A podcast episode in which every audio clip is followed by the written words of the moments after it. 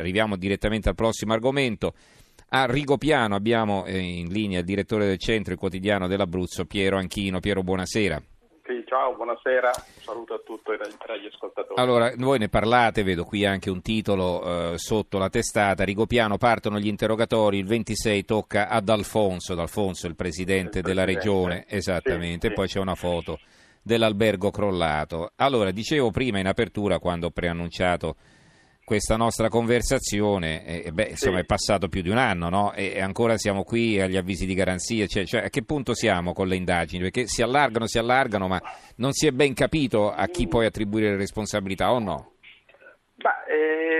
Eh, sì, diciamo che comunque, eh, considerati i tempi della nostra giustizia, la giustizia diciamo, dobbiamo essere contenti. Sì, esatto, dobbiamo essere vabbè, contenti allora, perché siamo contenti, vabbè, basta.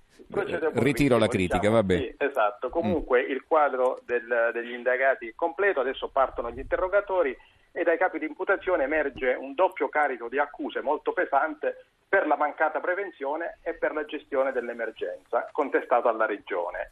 Eh, il filone d'inchiesta del principale riguarda proprio la mancata realizzazione della carta diciamo, di localizzazione dei pericoli da valanga, uno strumento che se realizzato con tutta probabilità avrebbe determinato la sospensione dell'attività dell'albergo in quel periodo, nel periodo invernale e quindi le, probabilmente le 29 vittime sarebbero state in qualche modo salvate, le 29 persone che sono, rimaste sotto, sotto le macerie. Questa è l'accusa più pesante. Secondo la, la, Procura, i vertici funzionari attuali della Regione determinarono in pratica le condizioni per il totale isolamento del resort, rendendo impossibile eh, agli ospiti, a quelli che erano nell'albergo, di, di poter eh, uscire dall'albergo e riprendere la strada verso, verso, casa.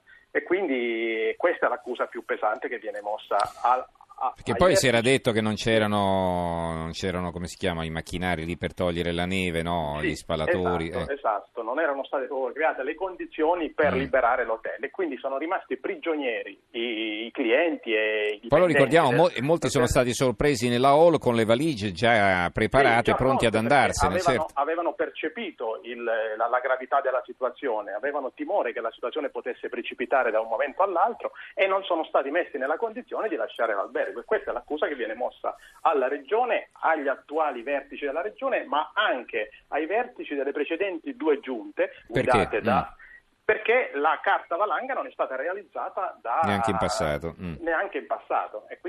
Ma per esempio accusa... era indagato anche il sindaco di Farindola, no? che sarebbe il comune dal quale dipende poi Rigopiano. Eh, esatto, sì, perché la strada comunque poi eh, dipende anche dalle amministrazioni locali, la, la, la, la gestione delle, mm, delle mm. strade. Per cui eh, diciamo che... Mm, e la protezione civile oppure, non so, ricordiamo anche quella telefonata sorprendente no, a quella funzionaria sì, che, che, non credette... Della... Eh. Esatto, de, esatto, della prefettura che disse no, ma assolutamente la mamma del, degli imbecilli è sempre incinta, per cui continuiamo a, a ricevere eh, tante telefonate lì da quella zona, ma noi sappiamo che, sta, che la mm-hmm. zona non è assolutamente in pericolo e da lì a pochi minuti è, è successo il finimondo.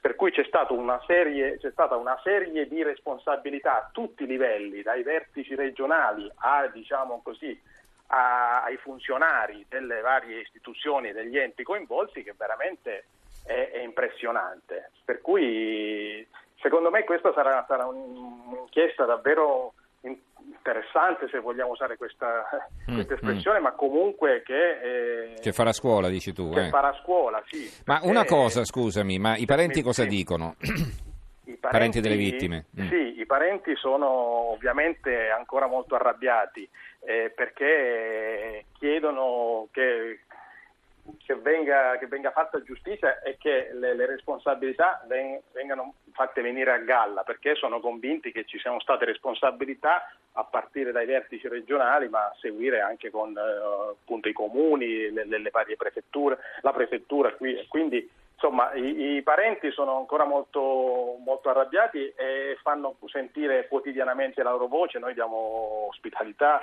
alla, al comitato di, di, che rappresenta un po' tutti i parenti delle vittime perché loro vogliono mantenere alta l'attenzione su questa vicenda perché hanno paura che in qualche modo si, po- si, possano un po' spegnere i riflettori, ma io penso che una tragedia del genere non, non possa essere assolutamente dimenticata o non possa assolutamente finire a, tare, a tarallucci e vino come, come certo. insomma, si, si, dice. Senti, un'altra cosa, eh, c'erano parti. state polemiche qualche mese fa per eh, i turisti, no? i turisti del sì, Macabro esatto. che andavano lì, si scattavano i selfie, alcuni addirittura andavano a frugare in mezzo alle macerie per portarsi sì. via il ricordino, no? Mm. Purtroppo è, è una, una cattiva abitudine, io penso italiana, ma non so se solo italiana, ma di certo nostra, di, di andare sul posto della tragedia, fare i selfie, fare la fotoricordo e magari prendere anche il ricordino. L'ultima, l'ultima occasione addirittura sono, scatt- eh, sono, scattate anche le denunce perché ovviamente poi sono stati immortalati questi turisti del macabro come sono stati ribattezzati e sono scattate anche le, le denunce per cui speriamo che, che magari che questa questo passaggio possa spingere i prossimi dire, turisti a scegliere un, un, dire, una zona diversa, perché noi abbiamo pubblicato anche le foto, ma non solo noi, anche altri giornali, di, di, di, di quella gente e ti dico anche di tanta gente che era lì presente a passeggiare sulle macerie del, dell'hotel, cioè veramente una roba che non, assolutamente non, non è tollerabile a mio avviso. Bene, allora ringraziamo quindi, Piero Anchino, direttore del centro, quindi presto ci saranno sviluppi, dici tu. Sì, sì, sì, presto, adesso partiamo con gli interrogatori, il 26 forse quello più atteso, come avevi detto anche tu, del Presidente D'Alfonso e, e poi secondo me avremo delle svolte già, già in mm, estate, mm. quindi secondo me eh, da qui a, a non tanto tempo avremo già qualche qualche passaggio molto molto importante. Continueremo a seguire questa vicenda processuale, grazie in, per il momento a Piero Anchino, direttore del Centro Quotidiano dell'Abruzzo, grazie per essere stato con noi, buonanotte Piero. E adesso diamo la linea a Monica Giunchiglia che condurrà il GR dell'Una, poi ascolteremo assieme l'Onda Verde e poi riprenderemo eh, per l'ultima mezz'ora di trasmissione. A tra poco.